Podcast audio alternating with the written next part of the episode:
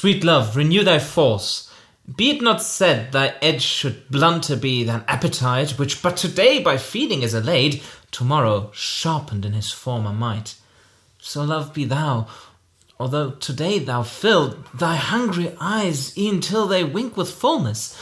Tomorrow see again, and do not kill the spirit of love with a perpetual dullness.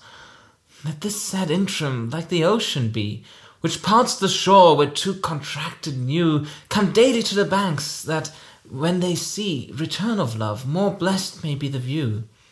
Or call it winter, which being full of care, makes summer's welcome thrice more wished, more rare. Welcome to Outside of a Dog's Sonnet Fortnight, where we discuss why Shakespeare's sonnets are actually really good. So, welcome to our next edition of the Shakespeare Sonnets, where we took a step back to Sonnet 56. Now, Jonas, why is this so much better than 116? I just think it's a much more realistic view of love. A little side note Sweet love, renew thy force is also one of the few lines of Shakespeare actually spoken in one of my favorite films based on Shakespeare, 10 Things I Hate About You. And side note.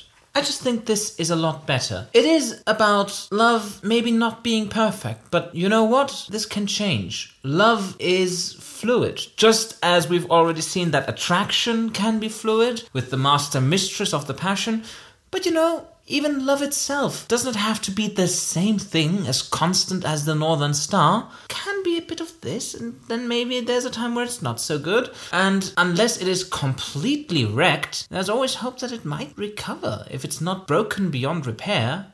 Well, isn't that maybe the case here? This, again, seems to be a very ambivalent, very despairing attitude. Because here, love actually has to endure something like a, a, a break. It may not be necessarily a breakup, but love changes, and that sometimes means, well, it's over. The thing is gone. Sometimes, yes. But here he talks about all these things, you know? He basically goes from the small to the big. So at first he says, you know, like appetite. Uh, you eat something today and you're not hungry anymore. Then the next day you're hungry again. Okay, so maybe if it's not like appetite, then it is with the like the ocean, you know? The ocean also changes and then the tide comes in and the tide goes out.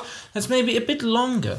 And even if it's not like the ocean, it could be like the change of the seasons. And even though there's winter, which takes half a year, there will always be a summer after that. So there is still that hope that that break, as you called it, might end and that there is a rebirth, a spring to look forward to. What I also find interesting is that the vocabulary here is much more violent, maybe, than some of the other sonnets we've heard so far. Especially since we're talking about love and not about the power of mortality, but the hungry eyes and the plea not to kill. That are some rather harsh words for talking about love or affection. So here the, again, the other side comes into play. That this may be a very hurtful thing that, yeah, with the words of Nazareth, love hurts.